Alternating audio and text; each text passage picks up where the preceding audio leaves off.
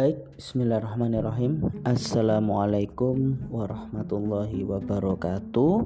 Selamat pagi. Mungkin teman-teman mendengar ini di pagi hari. Uh, kita bisa berjumpa lagi di mata kuliah komunikasi pembangunan. Pertemuan ketiga.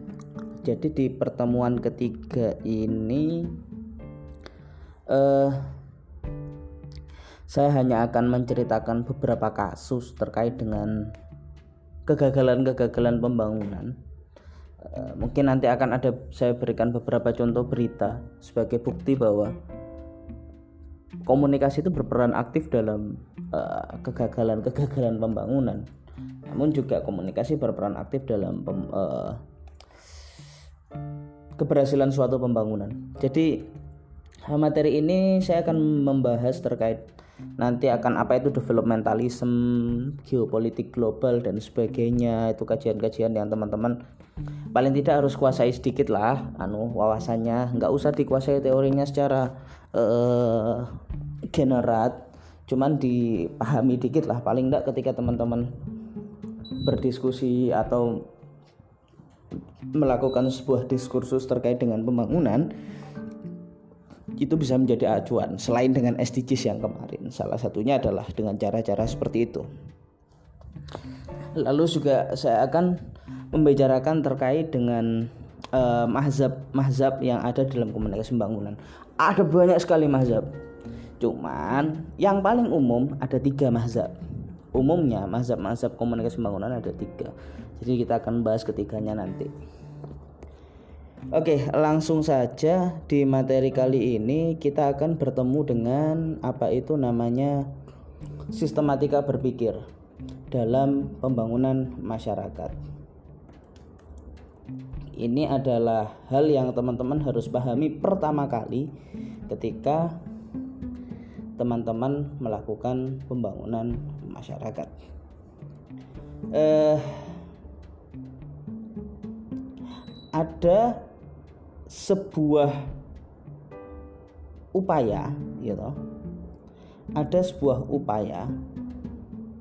Jadi pembangunan masyarakat itu kan sebuah upaya untuk melakukan penyadaran atau uh, konsientisasi dan uh, kesejahteraan konsientisasi dan kesejahteraan. Artinya adalah ketika kita kemarin membahas tentang teori-teori pembangunan uh, komunikasi pembangunan adalah upaya yang kita lakukan untuk menyadarkan masyarakat dalam kegiatannya bahwasanya oh kami itu sebenarnya bisa loh lebih kaya dari ini.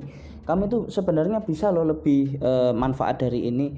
Uh, potensi desamu itu bisa loh sebenarnya lebih maksimal daripada ini. Nah Sistematika berpikirnya ini ada di slide 1. Jadi ada kesejahteraan. Kesejahteraan itu adalah sebuah keseimbangan antara input dan juga output. Jadi ketika outputnya banyak, outputnya terlalu banyak, inputnya sedikit, dia akan menjadi miskin. Tapi ketika inputnya terlalu banyak dan outputnya sedikit, dia akan menjadi kapitalis. Nah, untuk sejahtera, maka input dan output di dalam e, masyarakat itu harus seimbang itu untuk mencapai kesejahteraan. Lalu eh, ada penyadaran atau konsientisasi dan juga implementasi dalam pembangunan masyarakat. Dari keadaan seperti itu, loh Pak, kok Anda pengeluarannya lebih banyak di bidang ini ya? Nanti jenengan bisa loh Pak kalau dimaksimalkan di bidang itu. Nah, itu yang dinamakan transfer knowledge. Kita ajak dialog, kita nggak perlu menggurui mereka, tapi kita ajak dialog mereka. Oh bisa tuh, bisa. Nah, dari uh, seperti itu uh, dialog itu akan muncul kepada pengetahuan. Nah, pengetahuan itu adalah integrasi antara lokalitas dan juga imported science. Lokalitas itu pengetahuan yang mereka percayai, imported science itu ya pengetahuan kalian. Nah, seperti itu. Uh, kalau teman-teman melihat konseptualisasi yang saya gambarkan di slide satu ini, tentunya semuanya itu berakar kepada developmentalism atau ideologi. Artinya eh, di dalam setiap kegiatan pembangunan selalu ada ideologi yang dibawa. Contoh, kenapa kok pembangunan Indonesia itu selalu me, me, mengusung konsep gotong royong? Misal kalau masyarakat itu membangun apa, bikin kegiatan apa, semua terlibat. Karena itu adalah ideologi Pancasila yang kita anut. E, lalu kenapa kenapa di Amerika itu semua fokusnya ke ekonomi? Karena mereka menganut ekonomi eh, eh, ideologi ekonomi bebas pasar pasar global apakah mereka salah dia mereka tidak pernah salah hanya uh, setiap pembangunan itu selalu berakarkan pada ideologi. Sistematikanya seperti ini. Jadi ada kesejahteraan ini problem pertama. Lalu bagaimana caranya? Ya ini kon uh, implementasi penyadaran tersendiri. Melalui apa? Melalui pengetahuan yang bersumber kepada lokalitas pengetahuan dasar mereka dan juga importer science pengetahuan kalian. Lupa ini ini ini barangnya bagus loh pak. Nah itu kan lokalitas mereka. Iya mas. Ini kami masih menggunakan konsep tradisional. Kalau misalnya ada orang yang mau bikin kerajinan dari apa misalnya di Magelang ah saya punya cara pak untuk memasarkan ini. Nah kemampuan teman-teman importer science untuk pemasaran inilah dialog itulah yang disebut dengan kegiatan pembangunan masyarakat. Dialog seperti itu. Oh no ya wes ayo mas aku diurui. Ya apa carane nggo Instagram sing apik? Ya apa carane nganggo toko online sing apik ya apa carane nggawe lapak ya apa carane dan seperti itu dan seperti itu.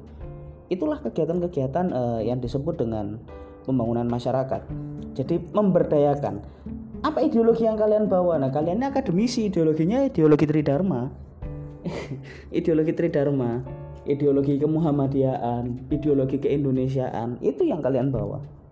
Seperti itu. Nah, selanjutnya masyarakat itu memiliki generic knowledge. Artinya, masyarakat itu memiliki pengetahuan umum yang sebenarnya itu tanpa kita ajari mereka tuh pinter. Sayangnya mungkin tidak efektif dan efisien.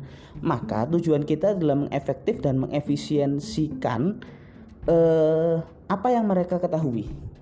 Seperti itu.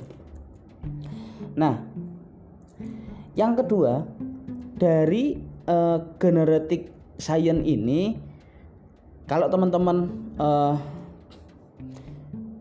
baca bukunya dosen saya namanya Pak Gutomo Priyatmono atau disebut Mas Tommy itu eh, di sini akan ada yang disebut dengan pengetahuan tentang rasa sakit dan penyakit lalu pengetahuan tentang obat dan pengobatan.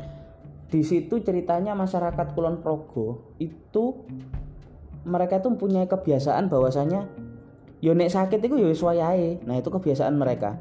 Uh, kalau misalnya jatuh mereka nggak akan dibawa ke rumah sakit tapi mereka ada teknik pengobatan tradisional mereka sendiri kalau dalam buku itu.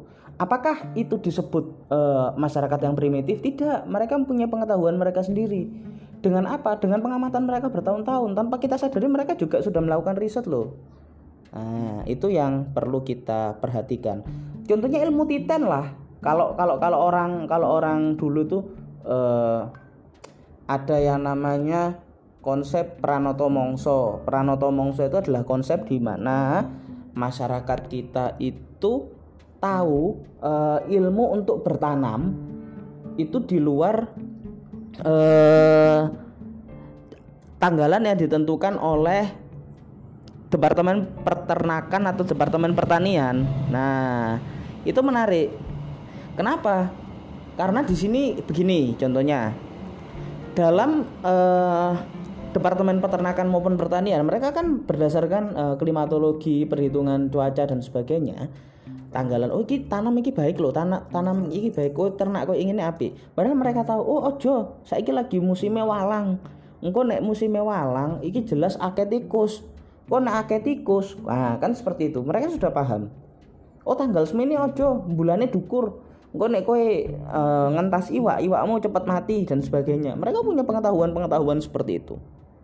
Nah, itu generic uh, knowledge yang mereka pahami.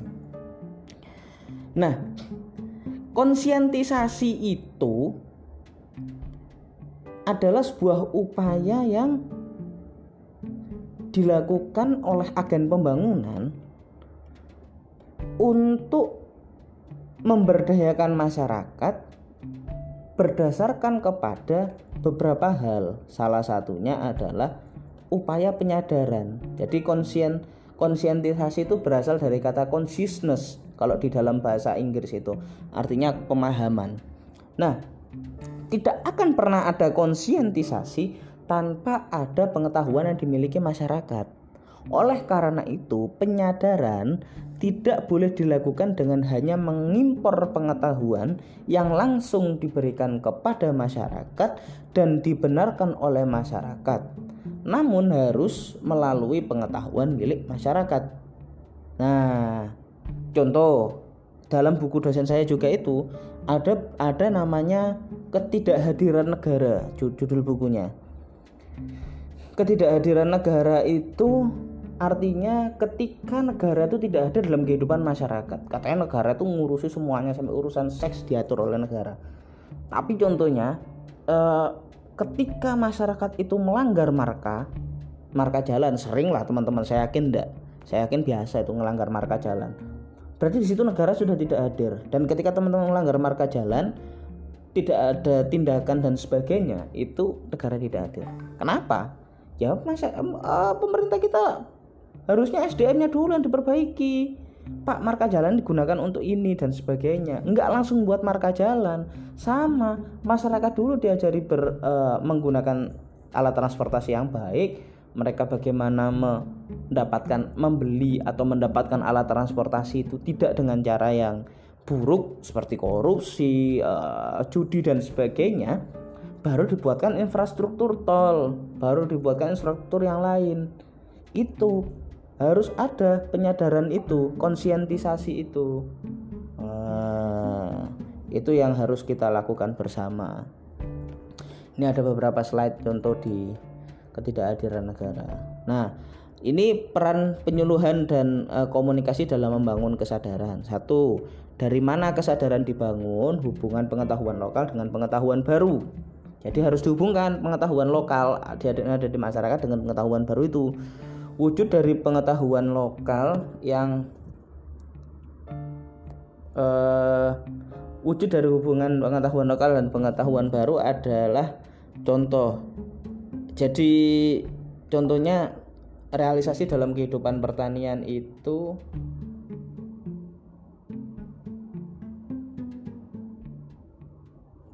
uh, contohnya tak kasih contoh itu di realisasi pertanian ya ada Demplot, Demfam, sekolah tani, sekolah lapang dan latihan kunjungan atau laku. Nah, eh, di dalam konstruk yang ada, Demplot dan Demfam itu bagus. Namun ketika itu kan kayak semacam kita praktik saja di depan petani dan sebagainya. Tapi petani itu sudah tahu kondisi padinya, mereka sudah tahu kondisi tanamannya, mereka sudah tahu kondisi ter, uh, kondisi hortikulturalnya. Contoh uh, cabai yang ditanam di Tuban itu tentu berbeda perlakuan dengan cabai yang ditanam di Magelang. Karena cabai yang ditanam di Tuban itu penyiramannya tidak bisa lancar seperti air di Magelang yang tiap hari mengalir. Mereka membutuhkan air yang setiap hari harus mereka ambil dari sumur. Nah itu tentu kegiatan yang berbeda. Pak kalau nyiram itu paling nggak minimal segini loh pak. Lah biye bu? Airnya nggak ono. Ayo motor seperti itu. Nah, harus ada pengetahuan bersama oh ternyata ketika airnya nggak nggak ada tuh kayak gini pak harusnya bapak itu kita coba ayo pak nanti kita coba pakai uh, alat tanam yang lebih lebih lebih mudah untuk menyerap air. Jadi media tanamnya itu kita pakai pupuk yang mudah untuk menyerap air seperti itu. Gitu aja, sesimpel itu. Nah, saya yakin teman-teman sudah paham tentang aspek ontologi dan epistemologi. Nah, semuanya, semuanya harus sampai kepada filosofi pembangunan. Filosofi pembangunan yaitu apa? Memberdayakan masyarakat filosofi pembangunan itu memberdayakan masyarakat Nah, ketika filosofi pembangunan itu memberdayakan masyarakat, berarti dalam aspek-aspek itu tadi ontologinya apa yang diberdayakan, apa kegiatan pemberdayaan masyarakat. Epistemologinya ya ini hanya cara seperti demplot dan sebagainya cara. Aksiologinya untuk ya untuk keberdayaan masyarakat. Nah, seperti itu. Aspek-aspek itu harus teman-teman pegang aspek ketiga ontologi, epistemologi, aksiologi yang pernah saya ajarkan itu. Nah, untuk mencapai itu kita bicara epistemologi, ada paradigma atau mazhab dalam komunikasi pembangunan. Umumnya ada tiga. Umumnya itu ada tiga. yakni tentang mazhab dominan, mazhab partisipatif dan integratif. Mazhab dominan ini kalau teman-teman baca ini mazhab top down. Ini umumnya banyak dilakukan di Afrika dan negara-negara tertinggal. Ini diasumsikan masyarakat yang uh, tidak pintar jadi agen pembangunan itu datang. Kalau kita berbicara soal developmentalism tadi sudah pasti ini gagal. Gagal dalam artian uh, kita tidak menyentuh aspek filosofi atau kita tidak menyentuh budaya masyarakat itu. Kita hanya memberikan bantuan. Oh kamu butuh benih? Tak kasih. Oh kamu butuh uh, pupuk? Tak kasih. Oh kamu butuh uh, wifi? Tak kasih. Oh kamu butuh ini? Tak kasih. Tapi tidak diberikan uh, pendekatan yang lebih mendekati masyarakat. Nah tanpa campur tangan masyarakat sama sekali uh, kehidupannya akibatnya uh, akibatnya ini kita masuk ke mazhab yang kedua. Pembangunan mazhab dominan masyarakat jadi tergantung. Akhirnya ketika agen pembangunan itu lari atau pulang atau sudah berhenti kegiatannya sering terjadi konflik. Lah konflik e, berdarah di Kuba itu kan ketika sudah tidak ada lagi dukungan ekonomi dari Amerika atau dukungan ekonomi dari negara barat. Banyak sekali konflik-konflik seperti itu. Nah itulah itu problem. Karena ini para pakar berupaya membuat pembangunan dengan melibatkan masyarakat 100% masyarakat dilibatkan 100% dilibatkan 100% dalam semua kegiatan perencanaan pelaksanaan evaluasi semuanya dilibatkan. Efeknya tidak bagus juga efeknya. Pembangunan partisipatif ternyata uh, menimbulkan konflik lain uh, seperti kekuasaan jadi siap kan ketika banyak uang orang semakin berebut kekuasaan. Saya, saya mau jadi kepala desa saya mau jadi kepala negara bahkan. Nah, elit lokal itu pertarungan diskriminatif egosentrisme. Jadi oh ini programnya wong Cina kau oleh wong Jawa melbu atau sebaliknya. Banyak hal-hal seperti itu. Maka muncullah paradigma integratif di mana agen pembangunan dan masyarakat sasaran ada dalam suatu hubungan dialogis sehingga kegiatan pembangunan maupun pembangunan pengembangan maupun pembangunan masyarakat bisa terkontrol oleh agen dan sesuai dengan kebutuhan masyarakat serta masyarakat bisa mandiri dalam kegiatan berlanjut. Ke, mazhab multiplicity ini yang saya rasa paling efektif di dalam kegiatan masyarakat. Kalian sebagai agen masih tetap terlibat, masyarakat dilibatkan tetapi kita harus kontrol kepada masyarakat itu. Oh nek sudah mulai ada intrik-intrik politik ya udah pak kami nggak bisa turunkan lagi dananya ini. Ya udah pak kami nggak bisa turun lagi bantu ini kami pulang saja karena ini sudah arahnya ke politik. Gitu salah satunya. Nah penutup dari Childers eh, tahun 2008 Childers berkata ini Childers ini salah satu orang yang merumuskan uh, eh, SDGs jadi konsep-konsepnya sering dipinjam. Childers itu bilang MDGs ini kok kayaknya mau gagal ya. Maka dia berkata jika anda ingin pembangunan berakar kepada manusia maka agen pembangunan dan juga penerima manfaat yang akan meneruskan sendiri jenis pembangunan yang dapat mereka pertahankan setelah bantuan luar negeri hilang maka Anda harus berkomunikasi dengan mereka. Anda harus memberikan kesempatan mereka untuk berkomunikasi satu sama lain dan kembali ke perencana di ibu kota. Anda harus mengkomunikasikan teknik yang mereka butuhkan agar mereka bisa memutuskan perkembangan mereka sendiri. Jika Anda tidak melakukannya, Anda akan terus memiliki program pengembangan yang lemah atau gagal. Sesederhana itu. Intinya komunikasi. Nah, nanti Minggu depan kita akan berbicara tentang peran komunikasi dalam pembangunan. Sekian dari saya. Bila taufik walhidayah. Wassalamualaikum warahmatullahi wabarakatuh.